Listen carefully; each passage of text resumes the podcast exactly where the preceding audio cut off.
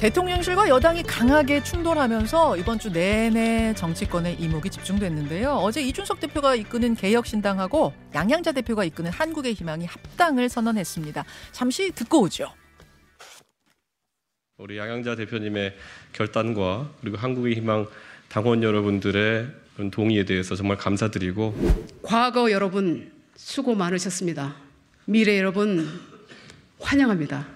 이제는 우리가 손잡고 건너갑시다. 고맙습니다.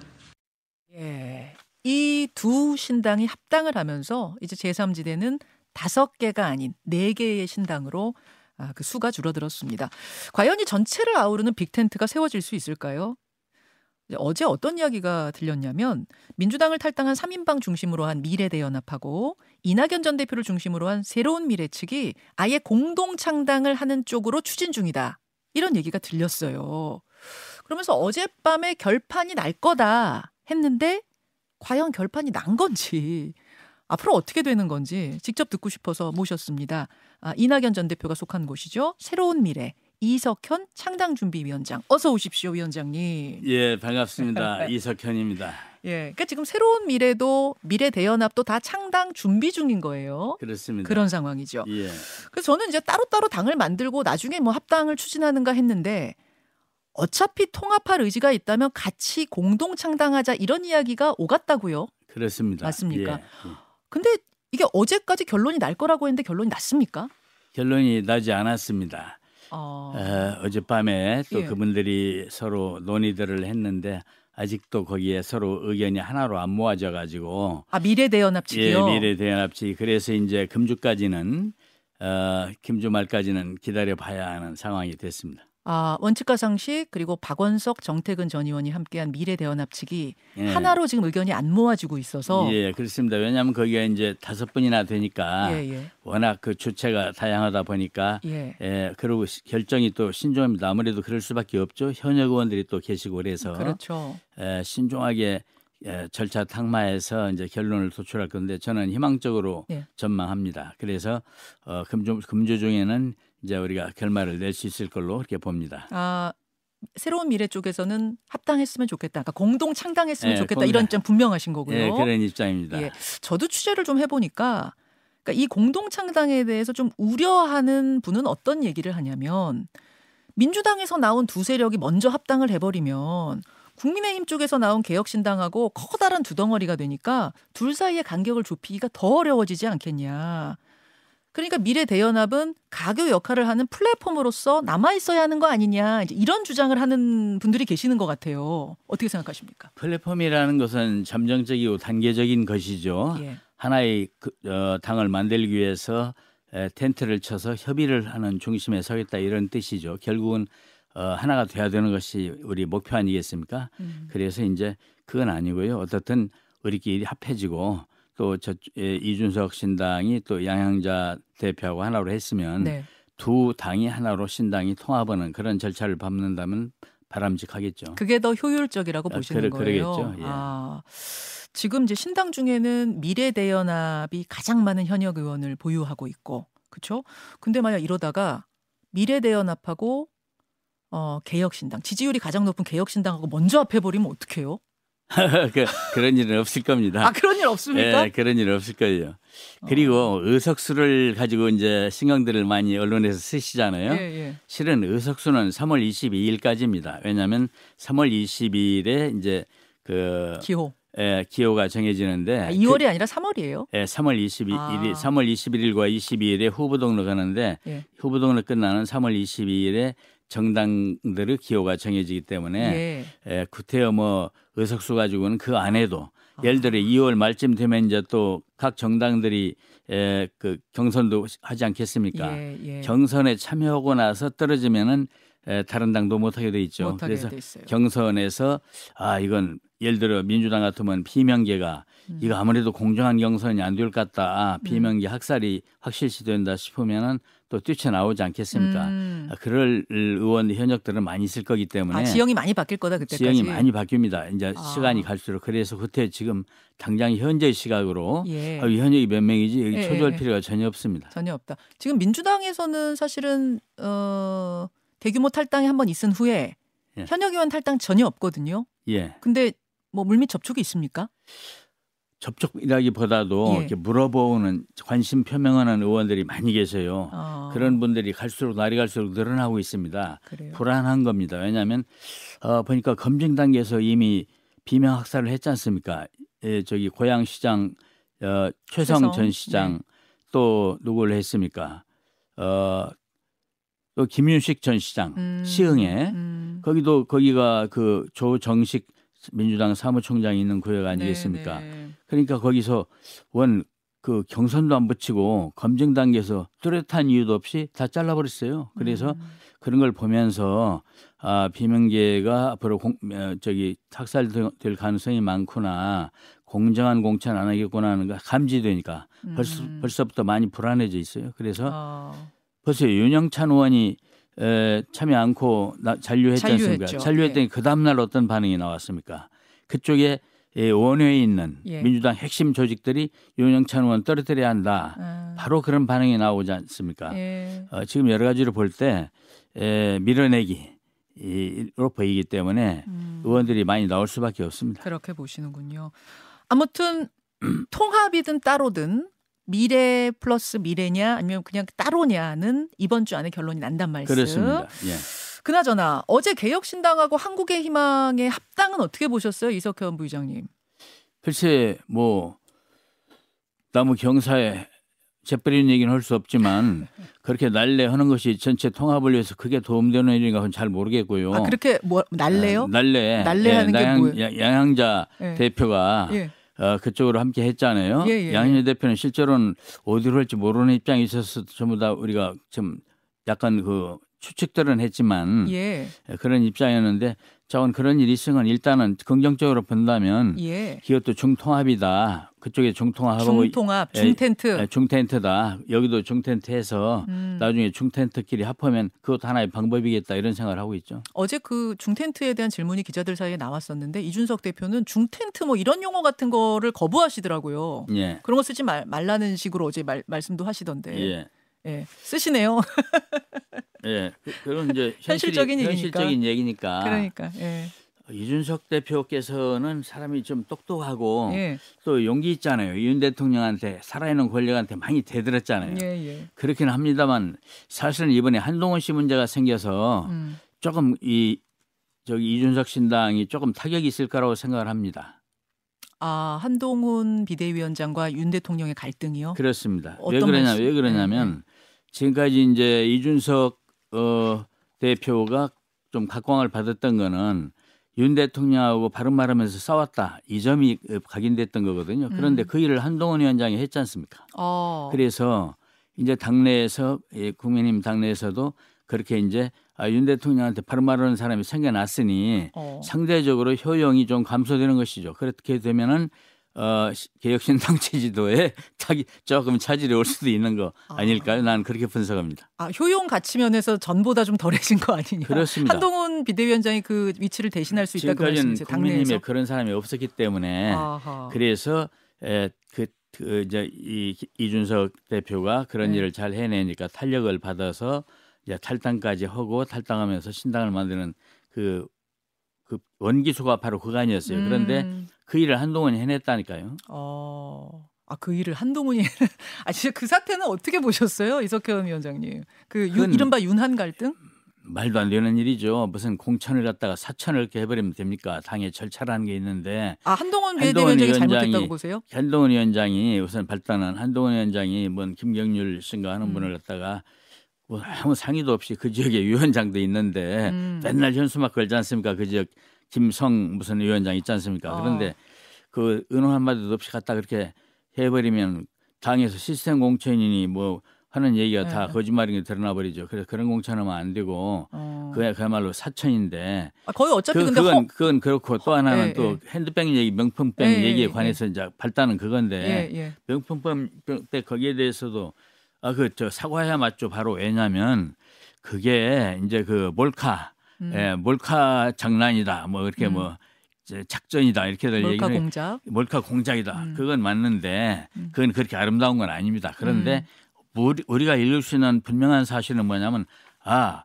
김건희 여사가 누가 명품백 주면 받는 사람이구나. 음. 그 목사가 아닌 딴 사람이 주어서도 받았을 거라 이겁니다. 그래서 중요한 문제입니다. 그래서 대통령 부인께서 어 그렇게 한 데 대해서는 대통령과 부인 이 내위분이 확실하게 국민 앞에 사과를 해야 되는데 안 하니까 어. 한동훈 씨가 그걸 지적한 건 정말 맞, 맞는 지적한 거죠. 그건 잘한 것이다라고 뭘 이걸 뭐 대결이라고 모르겠습니다. 대결이라고 말하는 게 어떨지 모르겠습니다만 국민들 눈에는 약간 대결처럼 보였는데 실제 대결인데 이제 봉합을 했죠. 왜 그 화재난 데 가서 나무 화재 재난 상황에서 가서 둘이 그냥 정치적인 쇼를 해버렸지 않습니까? 봉합을 했는데 예. 그 항상 잠재돼 있는 것이죠. 자, 누가 이겼다 졌다 한다면 누가 이긴 거예요? 한동훈 이긴 거죠. 왜냐하면 대통령실이 예. 결국은 그날 당일에 바로 예. 꼬리 내렸어요. 맞으면 그것은 비대위원회는 당에서는 일이다 했지 않습니까? 아, 일단. 그래서 봉합이 되고 있는. 아, 이야기가 잠깐 샜습니다. 아. 다시 얘기가 제3지대 얘기로 좀 와서 예, 그러죠, 그러죠. 개혁신당에서는 이낙연 대표의 지역구 출마를 권하고 있습니다. 호남 출마 혹은 이재명 대표 지역구죠. 계양을 인천 계양을에 가라. 나라면 거기 가겠다. 이준석 대표는 그런 말씀도 했거든요. 어떻게 생각하세요? 이준석 대표께서는 이제 아이디어 차원에서 말씀을 했나 모르겠는데 인천 계양을에 우리가 왜 갑니까? 북수 혈전 영화 찍으러 갑니까? 아니 북수 혈전 영화를 찍는 거라면 예. 이준석 대표 자신이 예. 분당에 가서 안철수 위원장하고 붙으면은 관객이 천만 명 넘을 거예요. 아, 아 이낙연 전 대표가 개항을 갈 게 아니라 이준석 대표가 분당을로 가셔라. 그렇죠. 왜냐하면 이낙연 대표가 지금 신당을 만드는 것은 예. 친모라는 대한민국을 세- 이렇게 세우겠다는 명분 가지고 지금 우리가 만들고 있는 거지. 예. 사사로운 감정으로 누구한테 분풀이 하려고 신당을 만드는 건 아니잖아요. 그런데 어. 거기 가서 나오라는 게 아무 밑도 끝도 없는 얘기죠. 그래서 제가 어. 드리는 말씀은 비유하자면 내가 비유하자면 웃으면서 하는 말입니다. 예, 야, 윤석 예. 대표님 제 표정 보세요. 웃으면서 합니다. 그러니까 반농담 섞어서 하는 예. 말이라고 들을게요. 그렇다면은 이, 저, 이 대표님이 분당 가서 나오면 관객이 훨씬 많아질 거예요. 아, 근데 이제 이준석 대표 말씀이 이런 것 같더라고요. 그 정도의 어떤 결기, 바람몰이를 앞장서서 해주셔야. 결기라는 거는요, 바람물이라는 거는요, 이낙연 대표가 할 일은 전국 순회 연설입니다. 연설 잘합니다. 지원 유세 다니면서 어, 그래야지 어디 지역에 출마를 해버리면 자기 지역구에서 될지 떨어질지 모르는데 거기에 매달려야지 어떻게 다른 지역을 지원하겠습니까? 어, 그래서 이, 이낙연 대표는 네. 처음부터 이 당 만들 때부터 나는 출마 안 합니다. 예, 불출마. 이렇게 예, 바람이 일어날지 안, 안 일어날지도 알기 전에 다 음. 그렇게 말을 했던 거예요. 그러면은 지금도 지역구 출마에 대해서는 전혀 고민하지 않고 계십니까? 제가 보기에는 고민하지 않는데 다만 그분이 예. 어 그야말로 품격의 정치인이라고 말들 해요. 그야말로 누가 예를 들어 어 비례대연합 의원 두 분이 네. 그 광주 호남에 출마하면 어떻습니까라는 말을 하고 그러니까 음, 그러니까 귀는 열어놓고 경청은 합니다라는 입장이죠. 네. 겸손하고 그게 나무 말을 무시하지 않고 듣는다는 입장이지 음. 지금도 내심은 출마 안 하는 쪽입니다. 그렇군요. 그렇군요.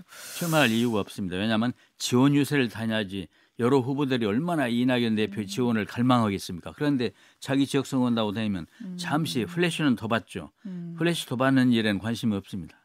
어, 아, 굉장히 단호한 창당 준비 위원장 입장은 굉장히 단호한 입장이신 것 같고. 그래서 이낙연 대표 항상 wording은 네. 항상 그 점을 감안해야 돼요. 다른 정치인들하고 다른 점이 절조와 품격의 정치인이에요. 그래서 나무 말이 돼서 딱 자르는 걸 잘 안 해요. 아, 그런 정도로만 받아들여야 할 사안이라고. 알겠습니다. 알겠습니다.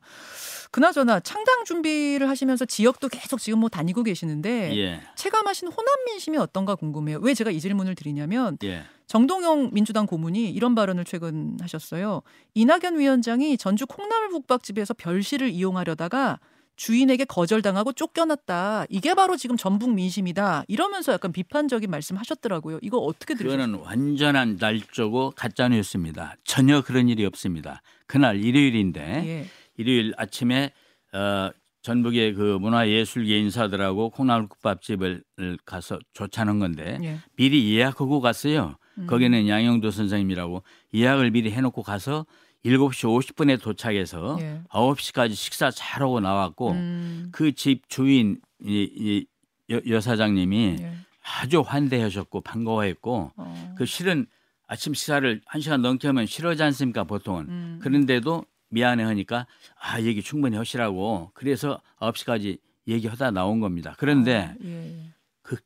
그 집이 어떤 집이냐면요. 예. 그 이낙연 위원장 그 처가가 전주입니다. 예. 평소에 처가 갈 때마다 간 단골집입니다. 그래서 아. 가까운 집이고 그럴 수가 없는 집입니다. 그것이 이런 이렇게 그, 그것이? 기사에 나니까 네. 그 웽이 웽이라는 콩나물집 유명한데 예. 주인 그 사장님이 좀 펄쩍 뜁니다. 아니 우리가 손님한테 더구나 이낙연 대표한테 무슨 불친절을 했단 말이냐.